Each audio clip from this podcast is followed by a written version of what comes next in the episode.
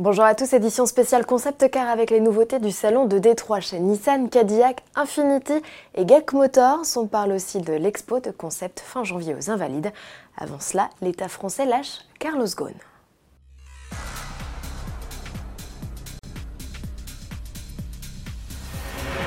Renault aura bientôt un nouveau patron. L'État, premier actionnaire du constructeur, cherche un successeur à Carlos Ghosn toujours en détention au Japon. Invité sur le plateau de LCI, Bruno Le Maire, ministre de l'économie, s'est expliqué. Écoutez.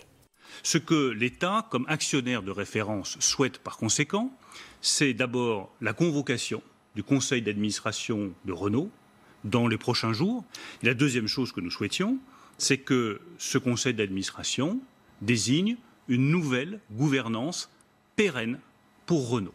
Alors qui pour succéder à Carlos Ghosn chez Renault Le nom de Jean-Dominique Sénard à la tête de Michelin circule.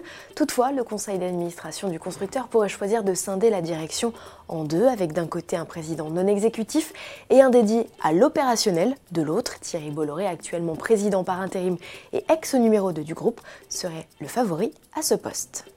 Envolons-nous à présent pour Détroit. Parmi les nouveautés présentées sur ce premier salon 100% automobile de l'année, Nissan a dévoilé l'IMS. Kesako, la berline du futur selon le constructeur, qui l'a pensé électrique et autonome, vous l'auriez parié. Ce modèle à vocation sportive dispose de deux moteurs offrant une puissance totale de 483 chevaux et un couple de 800 Nm aux 4 roues. Aucune performance n'a été annoncée, le seul chiffre sur lequel Nissan communique, c'est l'autonomie qui s'élève à environ 600 km. Du côté de chez Infiniti, la division luxe de Nissan, on préfère les SUV. Le QX Inspiration, déjà succinctement présenté dans JT, préfigure le premier modèle 100% électrique du chic constructeur japonais. Il mesure 4,65 m et se pose en futur rival du Jaguar e-Pace. Il est annoncé sur le marché en 2021, de quoi certainement expliquer l'absence de données techniques. On sait juste qu'il profitera d'un moteur paresseux. Ceux qui équipaient le concept du salon ont joué un sacré tour aux ingénieurs. Le modèle a refusé de démarrer le jour de la conférence de presse. C'est ballot.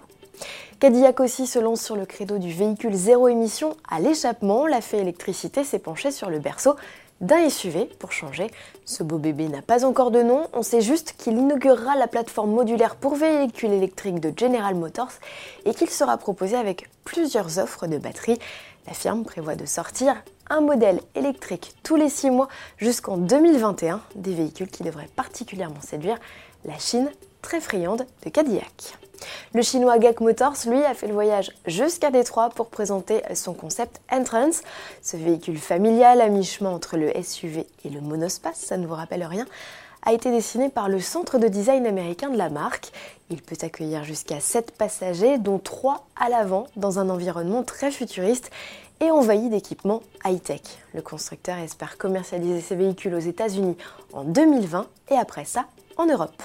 Et si vous aimez les concept cars, n'oubliez pas l'exposition d'envergure organisée dans le cadre du Festival automobile international du 31 janvier au 3 février 2019 à Paris. Dans le cadre majestueux de l'Hôtel national des Invalides seront rassemblés les concepts Peugeot e-Légende, DS X-Citens ainsi que les Renault Easy Ultimo et EasyGo. L'étonnant SUV Mebar Vision Ultimate Luxury, encore jamais croisé en Europe, sera aussi du voyage au même titre que la berline électrique BMW e-Vision Dynamics. Ouverture des portes tous les jours dès 10h, tarif 15 euros pour les adultes. Renseignements festivalautomobile.com. A demain avec en tête d'affiche la McLaren 600 LT Speeder.